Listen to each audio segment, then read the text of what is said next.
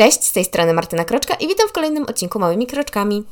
Tak więc zbliża się wiosna, a co za tym idzie, idą wiosenne porządki. I osobiście staram się robić to częściej niż raz do roku, ale też bez przesady nie polecam tego robić częściej niż raz na kwartał, bo to jest zbyt czasochłonne i szkoda po prostu na to czasu. Tak więc w dzisiejszym odcinku podam kilka przykładów wielkich porządków, które warto sobie zrobić od czasu do czasu i to Wy już zdecydujecie, jak często one powinny być. Dobra, tak więc pierwsza rzecz to są leki. I wspomniałam o tym przy okazji odcinka 31, czy sposoby na wykorzystanie Excela w życiu codziennym. Bardzo ważne jest, byśmy mieli w naszych apteczkach porządek, ponieważ zastosowanie leku po terminie no, może spowodować, że albo lek na nas nie zadziała, albo no, możemy się jeszcze bardziej po nim pochorować. Dlatego warto mieć spisaną listę leków, y, którą na bieżąco się aktualizuje i dzięki temu wiemy, czego, ile mamy, w jakich ilościach i gdzie, tak? I przy okazji nie musimy wywalać całej szafki, czy tam miejsca, w którym przetrzymujemy leki, po to, żeby znaleźć jakiś paracetamol, tak? No i właśnie zainteresowanych taki, y, takim spisem odsyłam do odcinka 31 na stronie małymikroczkami.pl z myślnikiem pomiędzy. Znajdziecie właśnie taką gotową templatkę do uzupełniania. Mm, no, też ważną jeszcze kwestią jest przy lekach, jak, ich, jak je przechowujemy. Powinny one być niedostępne dla dzieci i w miejscu, gdzie nie panuje zbyt duża temperatura ani nie panuje zbyt duża wilgotność. I warto poszukać artykułów na ten temat u sprawdzonych źródeł, takich jak przychodnie, lekarze, aptekarze, gdzie możemy po prostu mieć więcej informacji, jak powinniśmy przechowywać dane leki. I warto też zrobić sobie porządek w apteczce z podziałem. To znaczy, jeżeli mamy leki, które częściej, z których częściej korzystamy, czyli e, leki przeciwbólowe, przeciwgorączkowe, plastry i tego typu rzeczy, no to żeby one nie były na najwyższych półkach, tylko takich najbliżej nas i najbardziej z przodu, żeby też właśnie nie musieć całej apteczki e, wyciągać. I ostatnia rzecz, jeżeli chodzi o leki, no to jest to, że kiedy robimy wielkie porządki w, w nich, no to nie możemy wyrzucać przeterminowanych czy po, po prostu leków, których nie używamy do śmieci, tylko trzeba je oddać do specjalnych punktów w aptekach.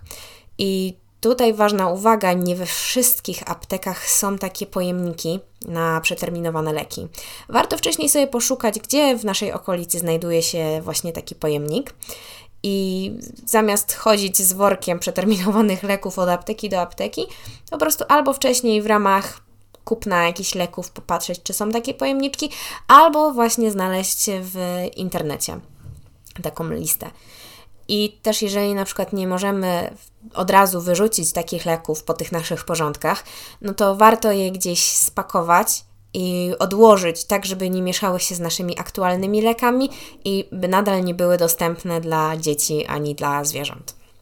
Więc to jest taka rzecz warta uwagi. I następna, teraz podpunkt, czyli zdjęcia. I osobiście mam na telefonie całą masę zdjęć, screenów, filmów, nawet chyba czasami mi się zapisują jakieś gify, tak więc warto sobie zrobić z tym porządek. Po pierwsze, polecam wyłączyć opcję automatycznego zapisywania multimediów z aplikacji typu WhatsApp, bo dosłownie będzie nam zapisywało wszystko włącznie z zdjęciami koleżanki z jej wakacji, a no to raczej nie jest nam potrzebne do szczęścia, żeby mieć w naszej pamięci telefonu. Po drugie, warto mieć zdjęcia pokaterygo, pokaterygo, matko, pokategoryzowane. Strasznie trudne słowo, albo to mi się już dzisiaj język plącze.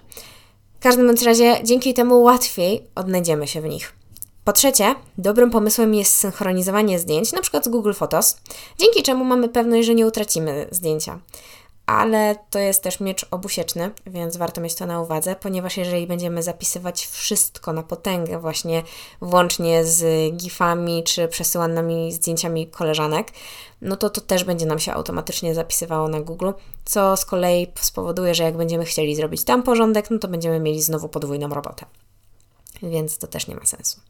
Kolejnym podpunktem jest telefon. I temat telefonu chciałabym potraktować zbiorczo, bo jest w sumie wiele elementów, które się na to składają. Po pierwsze, aplikacje. Jeżeli jakiś nie używamy za długo aplikacji, to po prostu je usuńmy. Niektórzy też sugerują, by przy ograniczaniu korzystania z aplikacji usunąć je z głównego pulpitu i najlepiej dodatkowo wylogować się z social mediów takich jak Instagram, Facebook, do których nas kusi, by co chwilę wracać i sprawdzać, czy jest coś aktualnego. Po drugie, na mediach społecznościowych zróbmy czystkę wśród znajomych i obserwowanych profili. Jeśli nie interesuje Cię dziesiąte zdjęcie w tym tygodniu bąbelka koleżanki, no to po prostu albo usuń ją ze znajomych, albo przestań obserwować. Masz profile czy osoby, których każdy post i komentarz przyprawiają Cię o podniesienie ciśnienia albo chęć nagłej zrobienia po prostu, już nie powiem, że krzywdy, ale na przykład krzyknięcia, no to też bez sensu się spinać, bo ktoś głupi napisał jakiś komentarz. I po prostu też zablokujmy te strony albo na nie nie wchodźmy, nie obserwujmy. To, się, to będzie dla nas zdecydowanie lepsze i dla naszego zdrowia i samopoczucia. Lepiej mieć mniej, o matko, lepiej mieć mniej, ale lepszej jakości niż tysiąc stron, na których i tak nie będziemy na wszystkie chodzić. Więc zastanów się, które profile tak naprawdę oglądasz, a resztę wywal. Kolejna rzecz to kuchnia. I obstawiam, że większość osób, tak jak ja, kupuje jedzenie w promocji, w tym pewnie w wielopakach albo na tak zwane zaś. I dobrze jest raz na jakiś czas zrobić sobie właśnie porządek, bo możemy nawet nie zauważyć, że ważność jakiegoś produktu no po prostu już dawno minęła. Oprócz wszystkich szafek, gdzie trzymamy konserwy, puszki, słoiczki, płatki śniadaniowe, nie wiem, ryż i tego typu suche prowianty, warto jeszcze przejrzeć przyprawy, a także zamrażarkę, o której wiele osób zapomina. Bo myśli, że jak się coś zamrozi, to może leczy, leżeć sobie latami. A prawda jest taka, że nawet mrożonki można przechowywać tylko przez jakiś określony czas. Zazwyczaj jest to od 3 do 12 miesięcy. Warto znaleźć sobie w internecie rozpiskę, co ile można trzymać, a już najlepiej po prostu nie mieć tego też za dużo. Ja zazwyczaj mam pieczywo na przykład zamrożone tak na powiedzmy tydzień, plus jeszcze oprócz tego, co muszę mieć ze względu na to, jaki mam w tym tygodniu posiłki, no to tak mniej więcej jeszcze na dwa dodatkowe obiady na zapas. I warto, jeżeli sobie coś e, zamrażamy, no to żeby właśnie podpisywać, kiedy było to włożone, żeby nie było potem e, takiej sytuacji, że po pięciu latach patrzymy i zastanawiamy się, czy te mrożone e, winogrona, agrest, czy cokolwiek tam sadziliśmy, było wsadzone tego lata, zeszłego, czy kiedy. Kolejną rzeczą są ubrania. I niech pierwszy rzuci kamieniem ten, a w sumie niech pierwsza rzuci kamieniem ta, która nigdy nie miała ubrań na specjalne okazje, które w sumie koniec końców się albo nie nosiło, albo miało się takie ubrania, które miało się nadzieję, że się do nich kiedyś schudnie. No, po pierwsze, rozumiem posiadanie specjalnych strojów, które są przeznaczone na imprezy lub na wyjątkowe eventy, no ale jeżeli będziemy zawsze zakładać, że to nie jest jeszcze wystarczający powód, żeby założyć tą świetną sukienkę, to w sumie nigdy nie będzie taka pora. Po drugie, nie łudźmy się i nie kupujmy za małych ubrań, bo to jest bez sensu. Skoro do tej pory nie miało się zapału ani motywacji, żeby schudnąć, to raczej kiecka z Zary również nam tego nie da.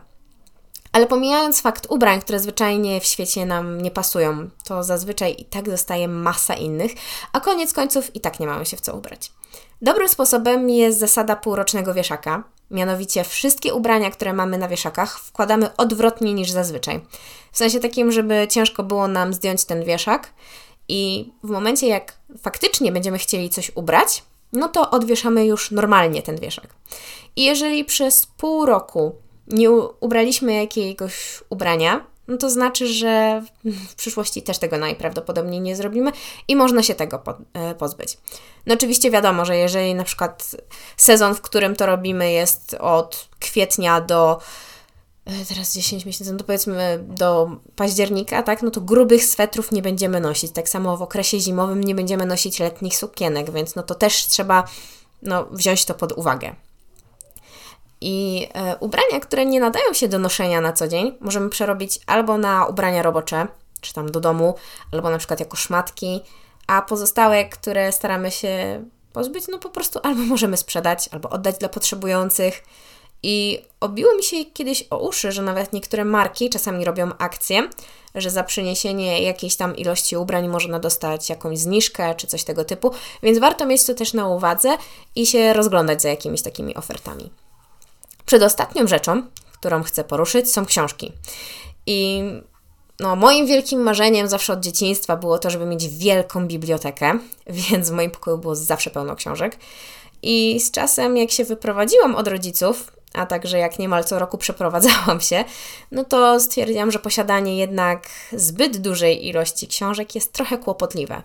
Raz, że zajmują dużo miejsca, dwa, że są strasznie ciężkie przy noszeniu, więc w związku z tym postanowiłam zrobić sobie mały porządek i zostawić książki tylko z właśnie jakimiś dedykacjami dla mnie, autografami, albo takie, które uważam za tyle, na tyle wartościowe i ciekawe, że albo do nich będę chciała wrócić kiedyś, albo chciałabym, żeby na takiego typu książki natrafiły moje dzieci w przyszłości.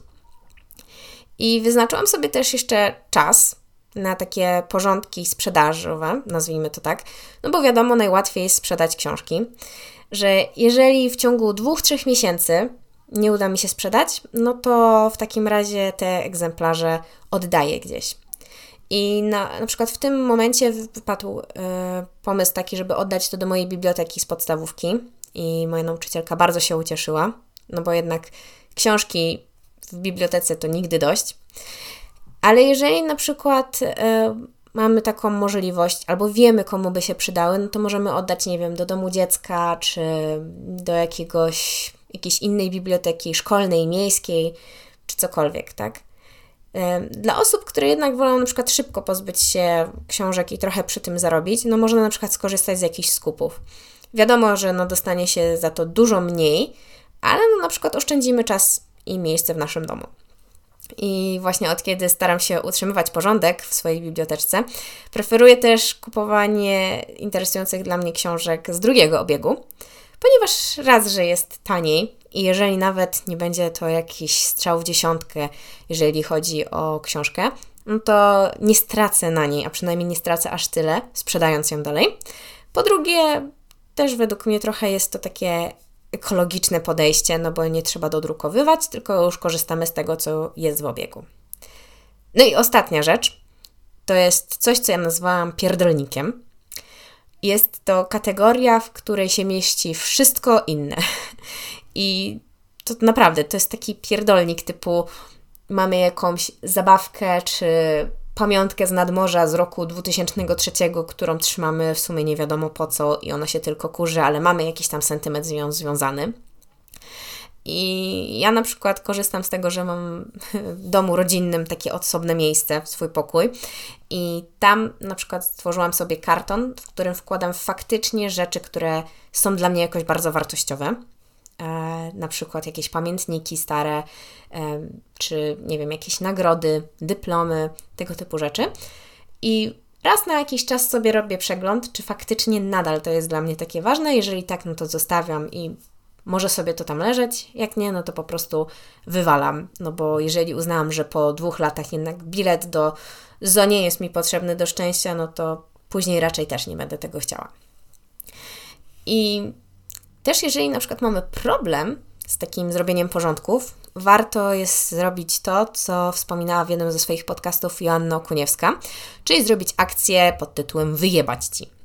Czyli bierzemy jakąś osobę, która nie jest emocjonalnie związana z naszymi rzeczami i ona pomaga nam się ich pozbyć. W sensie takim pyta się, czy aby na pewno to jest nam potrzebne. Jeżeli zaczynamy coś kombinować, że to jest ta bluzka, na którą osoba, która nam się podobała, kiedyś spojrzała na nas, przez co mamy sentyment do tej bluzki, no to najprawdopodobniej ta nasza osoba, która jest zaangażowana w pomoc, stwierdzi, że nie ma sensu tego nosić czy zostawiać i wywali, dzięki czemu pozbędziemy się tego takiego ciężaru sentymentalnego wyrzucania czegoś. No, dobra. To są właśnie te rzeczy, które chciałam dzisiaj powiedzieć na temat porządków. I no niestety, chcąc, nie chcąc, porządki są ważnym elementem i warto je raz na jakiś czas przeprowadzać, zwłaszcza takie gruntowne, i to w sumie w każdej kategorii naszego życia. Dzięki temu możemy zyskać dodatkowe przestrzenie, miejsce pracy, czy, no, nie wiem, odkurzyć, zdobyć pewność siebie, że to, co przyjmujemy, nie jest po terminie, albo że zdobędziemy za tym kasę. Tak więc warto robić porządki. I zwłaszcza może ten ostatni punkt dotyczący kasy kogoś przekona, bo jakby nie patrzeć, dodatkowa gotówka zawsze się przyda, a ludzie kupują naprawdę różne rzeczy. Mój mąż kiedyś sprzedał pudełko od chyba jakiegoś telefonu za 10 zł. Tak więc naprawdę można spróbować sprzedać wszystko. Nic nie szkodzi. Ja ostatnio odkryłam właśnie żyłkę do sprzedaży i moim szczytowym osiągnięciem jest to, że książkę za 17 zł sprzedałam za 50 chyba. No, to byłoby na tyle. Do usłyszenia następnym razem. Hej!